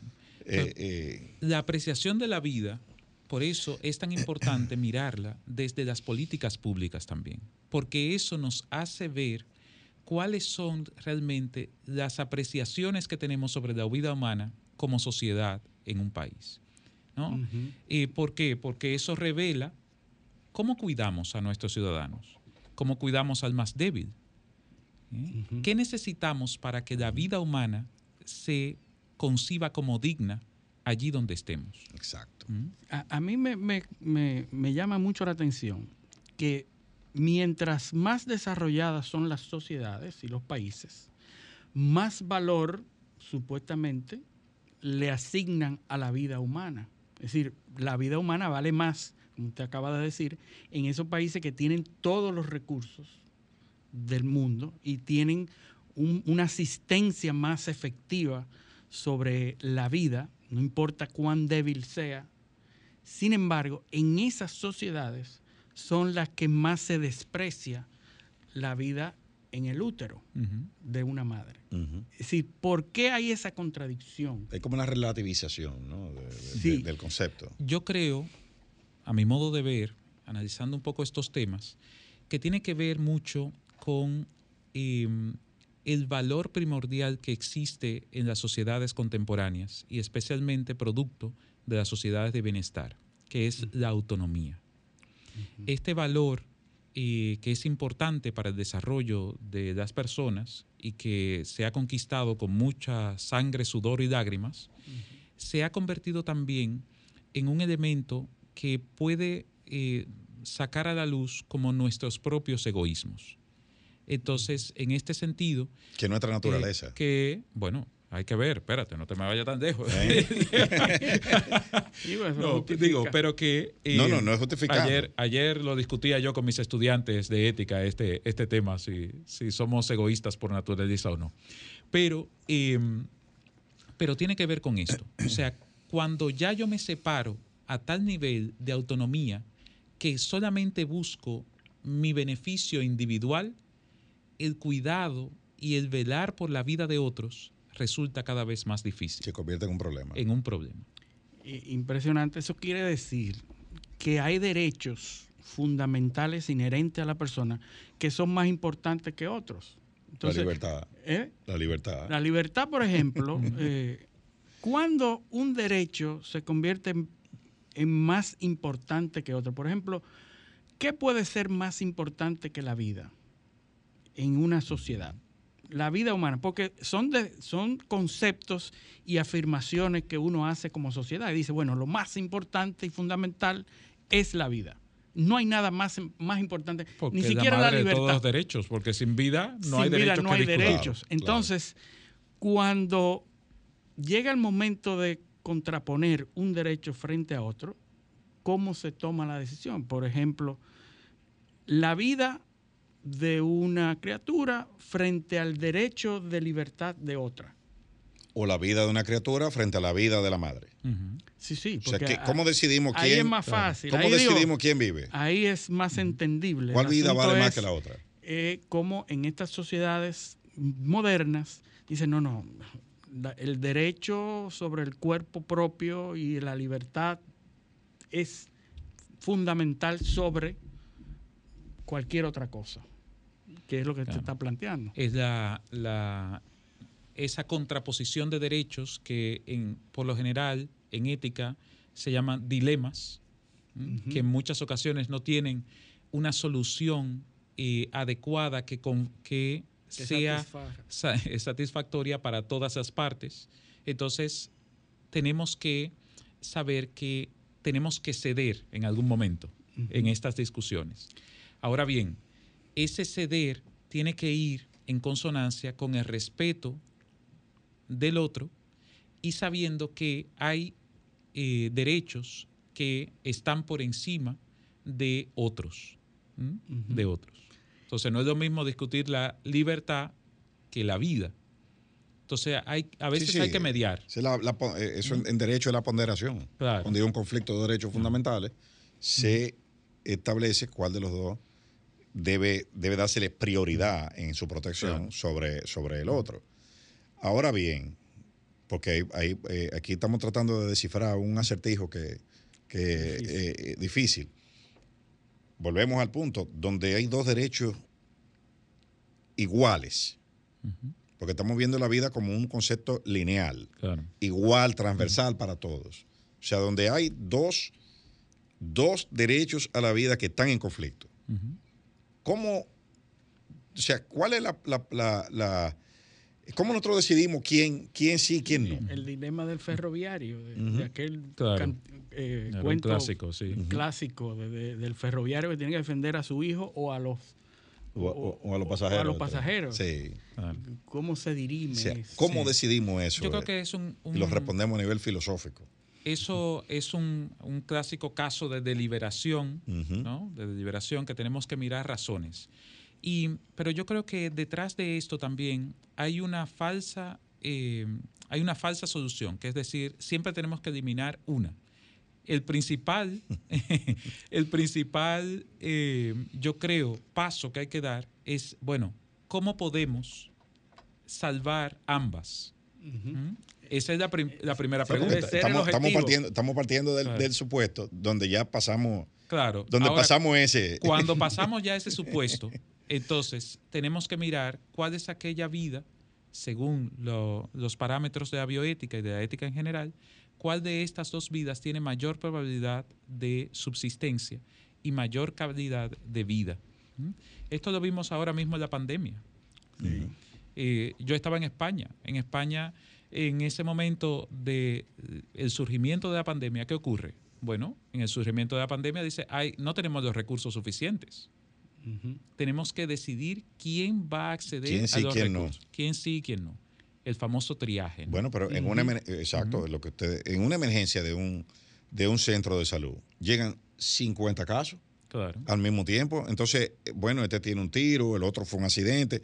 O sea, hay que decidir Hay que ahí decidir a quién y- atendemos primero. Claro. Sí. Eh, eh, Incluso a veces teniendo que decidir de manera dramática por aquel que dice, bueno, este no va a tener ni calidad de vida Claro. ni eh, probabilidad o- incluso- o, hay cuatro pacientes y tres pintas de sangre. Claro. Sí, Eh, sí, pero incluso o sea- esos casos se pueden dirimir, se pueden decidir bajo un protocolo preestablecido, que son lo que tienen la mayoría. Los médicos tienen un protocolo y dicen, bueno, en caso de esto y esto se decide de esta manera, está preestablecido. Sí, una hoja de ruta. Es una hoja de ruta. Entonces, se basa en eso. Y hay que hacerlo porque los recursos no son, Son limitados. Son limitados, ¿verdad? Pero hay un, hay un protocolo que, lo, que se define en base a una, a una ética, a, un- a una forma, a una norma Y a un objetivo. y a un objetivo de, de eficientizar. Pero en ese momento nosotros le asignamos a cada vida un valor. Mm, y, y es un valor que es equiparable uno al otro, solo que nosotros estamos priorizando una situación, no la vida. Bueno, No, y, claro. y en ese proceso de asignación de valor a las vidas, hay vidas que la sociedad le elimina todo valor y que entonces decide terminarlas. Va- Vamos a poner Pero esa, exactamente, yo no se le iba a dejar ahí Sí. porque tenemos que ir a una pausa porque eso hay que, eso que beber agua para, para- contestarlo. Así que vámonos a la pausa. Este paneo semanal, no le cambien. Paneo, paneo, paneo. Continuamos en Paneo Semanal por esta Sol 106.5 FM. También en YouTube, en nuestro canal Paneo Semanal y en el canal de Sol 106.5 FM, así como en nuestras redes sociales, Instagram, Facebook y Twitter, Paneo Semanal. Bueno, cuando nos fuimos a la pausa dejamos una pregunta en el, en el aire que tiene que ver mucho con la valoración de la vida. ¿Por qué las sociedades valoran menos algunas vidas que otras o no le otorgan sencillamente ningún valor a algunas vidas? Yo creo que esto es sumamente peligroso cuando nosotros seccionamos el valor de la vida según poblaciones, ¿no? Eh, porque hemos visto cómo esto trae según consecuencias- acontecimientos. O según acontecimientos. Sí. Porque eso vemos cómo trae consecuencias y lo hemos visto históricamente, ¿no? Cuando eh, dice Hitler, el judío no es un ser humano. Pero no- Comienza. Pero no se me vaya tan No, lejos. no, no. Pero, Pero, espérate, te vamos, voy, vamos a hablar. acá, voy para acá, voy para acá. Exacto. Vamos a traer, tráemelo, dámelo, Oh. démelo con plátano. Vamos aquí. Le voy a decir, cuando celebramos la muerte de un delincuente Sí. sin haber pasado por el debido juicio, estamos diciendo que una vida que ha sido torcida ¿m? por las malas prácticas. O por las exclusiones de la misma sociedad que está aplaudiendo que lo mataran. Claro. Entonces, estamos diciendo que no toda vida humana vale lo mismo. Y eso es muy peligroso para una sociedad, porque comenzamos a clasificarnos y comenzamos entonces a dejar de cuidarnos o a dejar de apostar por el otro. Y eso es sumamente eh, nefasto para la convivencia humana. Y, y no es, y no es un poco de, de no querer admitir eh, que algunos males sociales, o sea, la responsabilidad colectiva en algunos males sociales. Porque, Claro. por ejemplo, cuando aquí, cuando aquí se, aquí no, no linchan a un a una persona eh, pudiente cuando es acusada de, de cometer algún, alguna infracción. Aquí son pobres linchando pobres. O sea, e- es un eh, eh, y, y él- y es el mismo ser humano que protege la vida, que protege a sus hijos, que, que entiende que la vida es de la concepción y todo eso, pero entonces en algún momento mata. Claro. Pero es la filosofía macro del Estado, cuando la soberanía se basa en el monopolio del ejercicio de la violencia. O sea, eh, en teoría un policía puede matar al que es malo. Y nosotros lo aceptamos como sociedad. Sí, lo aceptamos como sociedad sin pasar por el debido proceso. El ajusticiamiento fuera de los procesos Claro. legales aquí se ha dado siempre en este país. La ejecución extrajudicial. La el intercambio, el famoso intercambio. Intercambio de Sí, disparos. intercambio unilateral, no simultáneo de disparos. Claro, Sí, si él tira un tiro antes de ayer, lo mataron hoy. Sí, Sí, exactamente. Entonces, entonces, bueno, pero fíjate, hace un momento me- mencionabas, ¿no? Dice, bueno, es que nosotros somos por naturaleza egoístas. Mm, Bueno, Sí. entonces, ¿qué consecuencias trae eso? De que nosotros tenemos que estar constantemente en competencia, en querer, en querer entonces ganar espacio el uno del otro. Ahora bien, si nosotros somos por naturaleza egoístas, ¿qué quiere decir esto? Que yo, ante el otro, yo tengo más que intentar crecer juntos, tengo que cuidarme. ¿Mm? Y eso, por eso yo digo, bueno, pero quizás no sea la mejor manera de concebir la vida humana. ¿Por qué? O las relaciones entre la vida humana. ¿Por qué? Porque si yo considero ya que el otro es malo, lo único que va a traer como consecuencia es la defensa. Ahora bien, Bueno, pero no necesariamente que es malo, sino que. Que busca él su quiere- propio interés. eh, no, que él quiere lo mismo que yo y no da para los dos. Y no da para los dos. Entonces, pero bueno, entonces, pero depende también si yo veo que hay un componente de bondad en el otro.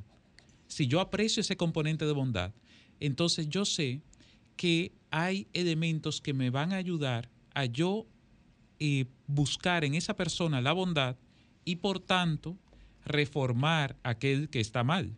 Entonces ahí viene el componente moral. Claro, claro. O sea, es porque él es lo que yo considere bueno y por considerarlo bueno no lo veo como una amenaza y por lo tanto me hace ser empático, Me hace ser solidario. solidario y se Sí. despiertan otros valores. Y de hecho hay eh, con los límites de los recursos. No es lo mismo yo considerar al otro como constitutivamente egoísta que yo considerar al otro como constitutivamente bueno. O como un competidor en un ambiente que está regulado. Claro, también. Eso es todo el componente de las leyes, ¿no? Sí. Sí. sí, yo siempre me voy por Sí, ahí. por ahí, por ahí. Casualmente, casualmente yo... Sí, sí, sí. No, pero, pero te, te das cuenta, ¿no? Esta, esta, mm, cómo la concepción que tenemos del ser humano también tiene un impacto en el modo en que nos relacionamos. Cómo valoramos la vida y cómo nosotros también repartimos los recursos. Cuando yo me paro encima del, del puente de la 17 y miro ese mar humano que hay, ¿m? de los barrios de ambas márgenes del río Sama, si yo, porque este discurso lo he escuchado yo, ¿no?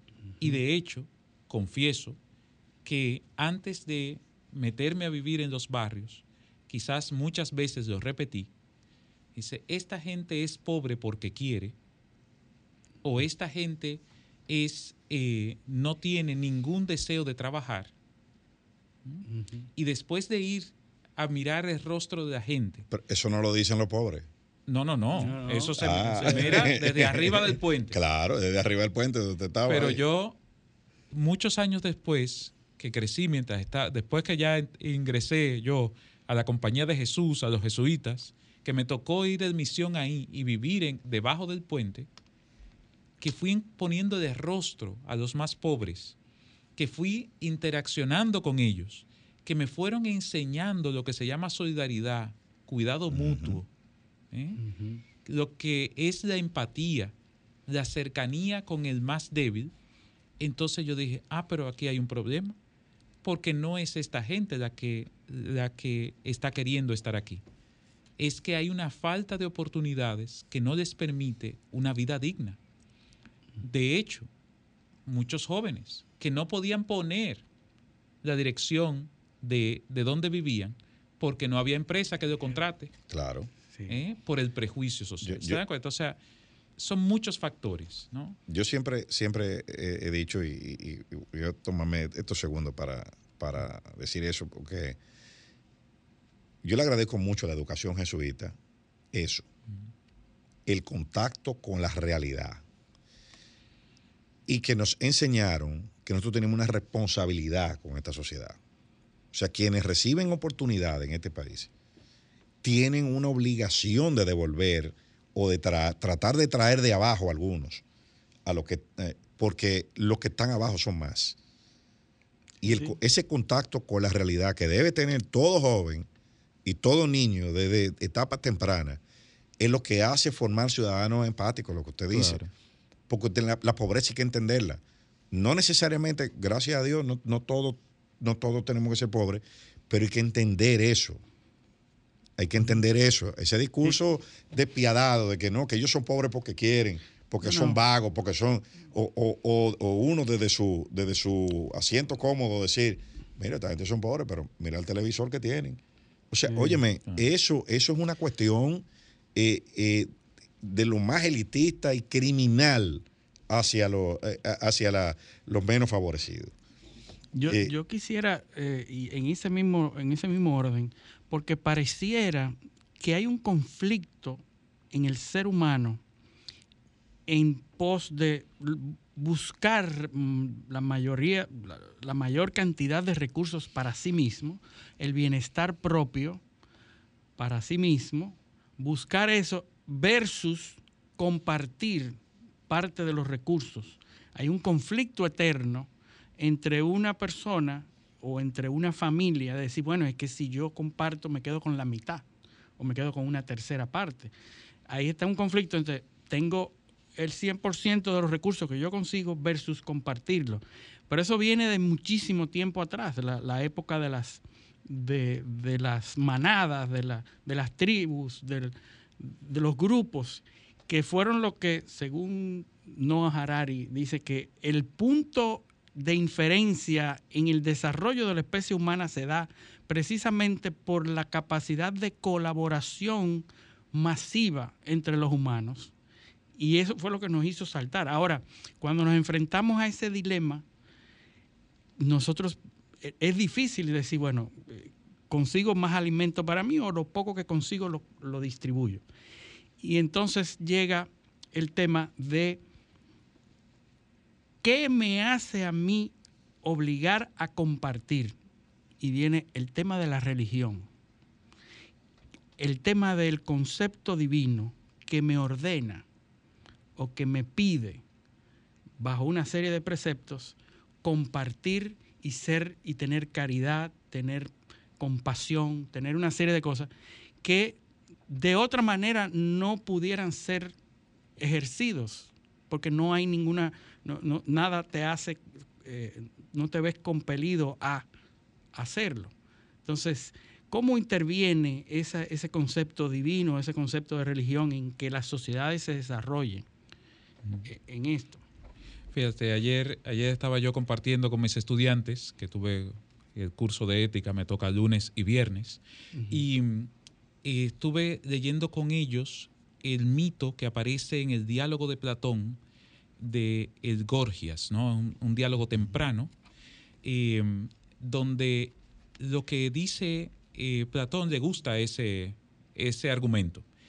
Él dice, bueno, eh, el tema de la justicia, yo he de ser justo porque al final cuando me encuentre en el juicio frente a los dioses, yo quiero ir a la isla de los bienaventurados. Y no quiero ir al tártaro, donde la cosa no es tan fresca ni, ni, tan cómoda. Entonces, em, siempre ha habido en el hombre como una necesidad de trascenderse, de trascenderse a sí mismo. Y yo creo que es una capacidad que nos humaniza, nos hace más humanos cuando tenemos la capacidad de salir de nosotros mismos y mirar la realidad más allá. Y que la postre nos desarrolla. nos desarrolla. Y un cuestionamiento a la justicia. Claro. Al concepto de justicia. Sí. Está lo, lo, de Trasímaco, ¿no? Sí, sí, sí. Eh, eh, claro. La justicia es una cuestión de lo fuerte. Claro. Entonces tú dices, bueno, no, pero espérate. Yo no quiero vivir en una sociedad así. ¿No? Hay una pregunta que me trasciende a mí. ¿Cómo puedo yo mirar al otro, a su rostro, y decir, este es uno como yo. ¿Mm? Eh, de hecho, fíjense, en la misma filosofía en el siglo XX, Buber, Levinas, que vienen de este mundo, que de todo, todo el tema eh, judío en Alemania, de los campos de concentración, tienen un alto eh, componente de mirar el rostro del otro, de encontrarme con el otro. Y, yo creo que ese es uno de, los elementos que nos ayuda a la religión. La religión, cuando es vivida como elemento de encuentro con el otro que me trasciende, el Dios, la deidad, ¿no? Eh, en quien yo creo, eh, me ayuda a mirar en el otro la huella de ese Dios creador. Y eso entonces me coloca en una relación de búsqueda, como decíamos anteriormente, de la bondad en el otro de la huella divina que hay en cada ser humano. Y eso, por supuesto, genera relaciones de empatía, de solidaridad, de compasión, de, en definitiva, de encuentro humano. ¿Mm? Es así. Eh, eh, ahí, ahí, reside eh, lo que siempre he discutido y es mi posición del aporte del cristianismo al desarrollo de la sociedad eh, civilizada. Es el proveedor de los cánones morales de la sociedad moderna. Pero hay, pero hay un aporte, no solamente de los cánones morales, sino el, la desinteresación propia en pos de la ayuda hacia el otro. Que el desprendimiento. el desprendimiento que hasta ese momento ninguna figura histórica, religiosa, había planteado la negación propia frente a la ayuda o a la y caridad. Que, y que nunca, nunca es más importante que ahora, porque ahora, en la etapa actual de la humanidad, es donde nosotros vivimos con abundancia de recursos. Sí, sí. Eh, eh, toda y desconocemos el origen. La escasez. Porque ahora estamos negando la importancia de ese tipo de corrientes religiosas. Por ejemplo, el cristianismo. Ahora mismo hay filósofos que lo he oído eh, que han pasado por universidades y, en las mismas eh, centros eh, de, superiores, de estudios superiores, donde dicen que el cristianismo y la religión ha sido lo peor que le ha pasado a la humanidad y tratan de excluir. Bueno, porque quizás se enfocan en, la, en, los errores que han los cometido. Errores que se han cometido. Y, no viéndolo desde un punto de vista objetivo, porque ha tenido sus pros y sus contras, luz y sombra, como todo. Como todo, todo que está mezclado con lo humano, tiene luces y eh, eh, sombras. Exacto, hay imperfecciones, eso, eso es así. Pero yo creo que el aporte, como me inscribo en lo que en lo que dice Luis, el aporte ha sido mucho más positivo que, De hecho, eso tiene que ver con el origen mismo del cristianismo. ¿Qué es lo que cree el cristianismo? Es en la encarnación de Dios en la historia. De un Dios que mira que eh, el ser humano se va destruyendo, ¿no? Va peleando, va cometiendo errores y él dice, en vez de destruirlo, dice, yo me encarno en medio de esa realidad y muestro que desde lo humano podemos tener una vida diferente si seguimos los lineamientos de la voluntad del Señor. Entonces, eso, yo creo que eso es lo hermoso de, Jesucristo. La redención, la capacidad de redimirse, de, redimir, de, cambiarse. entonces, ¿qué dice? Decía el, Antiguo Testamento. No, hay una persona pecadora fuera del pueblo. ¿Mm? Hay una persona pecadora, lapidación. ¿Qué hace Jesús? Dice, no, yo creo en lo humano, porque Dios cree en lo humano y por eso estoy yo aquí. Dice, entonces, acércate. No, y, y Tú los, tienes talen- una nueva- y los talentos de los cada talentos uno. de cada eh, uno. O sea, Ponerlo- son. descubrir esa bondad honda que hay en el ser humano.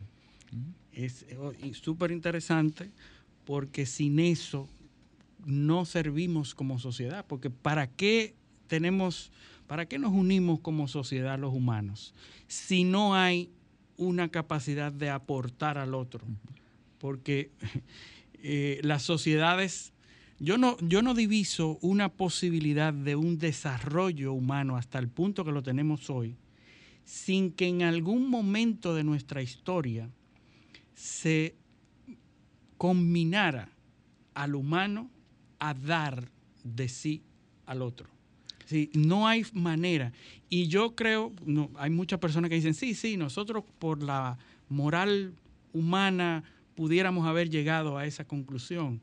Pero yo pienso que sin la, sin la combinación de un ser superior, o que consideráramos superior a que nos obligara o nos mandara a dar de sí mismo y que sea de igual manera eh, se expandiera por todas las sociedades, no hubiéramos llegado al desarrollo que tenemos hoy como civilización. A mí me parece que sin la existencia de, de una superioridad, sería imposible construir un eje transversal entre todas las moralidades individuales.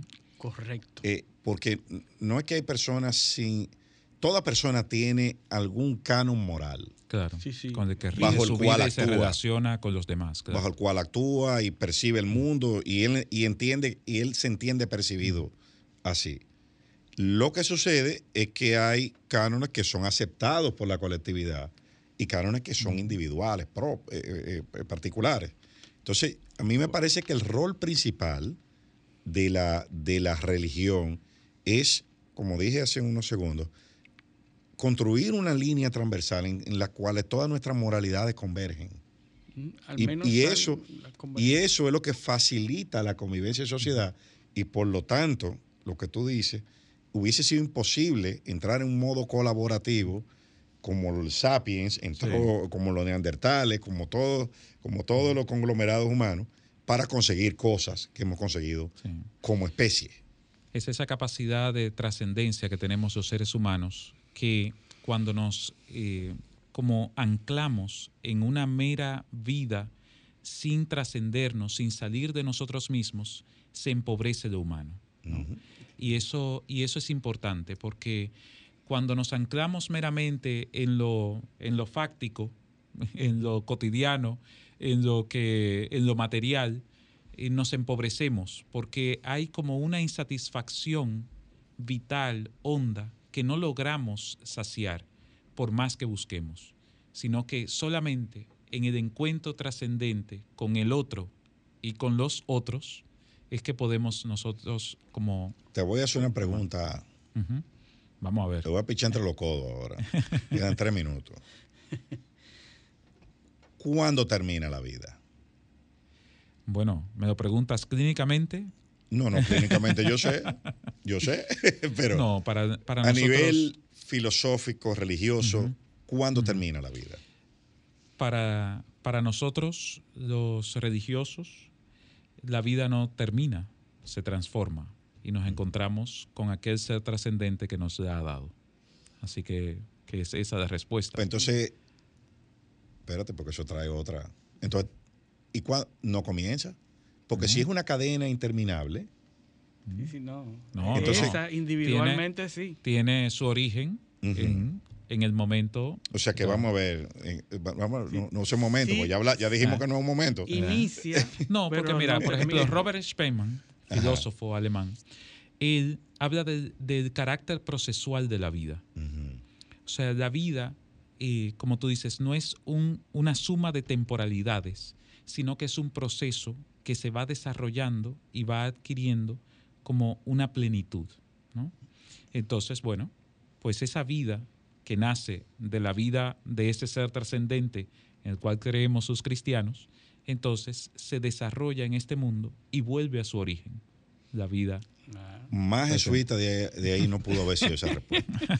Bueno, el tiempo, el tiempo resultó corto. Por Cristian eso, Peralta. me dice, a mí me dijo un tipo una vez, voy a hacer esta, anécdota, me dijo, oye, los chinos son, son tremendos, dice, eh, y son inteligentísimos. Y le digo, ¿y por qué? ¿Y por qué tú dices eso? ¿Tú has visto un chino sacando mala nota? en un sitio. Porque la, dice chino en los coreanos, claro, japoneses. Claro. Entonces yo voy a, a utilizar ese símil. No he visto el primer jesuita bruto. no, pues muchas gracias. Bueno, son todos inteligentes y, preparados. Le tengo mucho respeto y además agradecimiento mm. por la educación que recibí de ellos. Y a ustedes agradecerles su sintonía en esta edición de Paneo Semanal y pedirles que con el favor de Dios nos acompañen en otra edición el próximo sábado. Hasta entonces. Paneo, paneo, paneo.